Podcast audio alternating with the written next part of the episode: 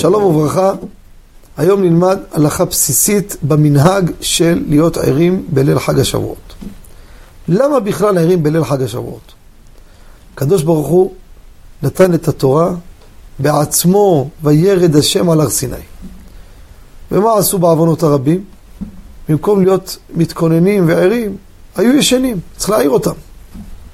את החטא הזה של אבותינו, אנחנו מתקנים אותו בכל שנה, וכל יוצא חלציהם ערים כל הלילה, זה לא פשוט. להדיר שינה מעינינו זה קשה מאוד, גם בלילה וגם מסבך לנו את הסדר לאחר מכן. תראו כמה ימים עד שחוזרים לתלם. הופכים את היוצרות, לא קל. זה התיקון. אבל, עם כל הכבוד, אסור שיתנגש עם שום הלכה. אם אדם אומר לי, תראה, אני לא אתפלל טוב. אני נרדם בתפילה, קריאת שמע, קריאת התורה. לא, לא, לא, עזוב. יש אחד מסכן קשה לו, חלש בקו הבריאות. כל אלו, רבותיי, לפחות ישתדלו. אם גם זה קשה, גם זה לא יעשו. בדרך כלל אדם יכול לעשות את זה. להיות ערים לפחות עד חצות הלילה. ככה אמרו רבותינו, לפחות עד חצות הלילה. לאחר מכן נלך לישן. אתם יודעים, גדול הדור שלפני כמה שנים, הגאון רבי יוסף שלום אלישיב, הוא עשה חשבון, היה מתמיד ושקדן עצום.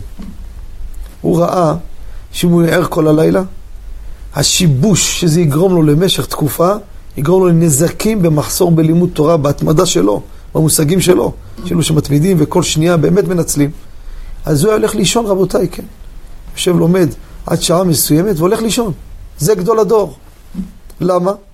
זה יתנגש עם דברים יותר חשובים שאצלו ביום יום לימוד התורה. שזה הדבר, תלמוד תורה כנגד כולם. אנחנו לא עושים ככה, כי בעוונות, אנחנו גם בלימוד שלנו, יש לנו הרבה טרדות. אז עוד טרדה תהיה לנו, זה בסדר. אל תהיה צדיק פתאום, שזה מגיע לאיזה פינה, לא. אבל אם זה מתנגש עם הלכה בתפילה, אנחנו. לא ישנים בתפילה חלילה, אף פעם. פה אם זה מפריע לי בשינה, אני אלך לישון. אני לא אתנגש עם התפילה שלי. לכן, חכם עיניו בראשו.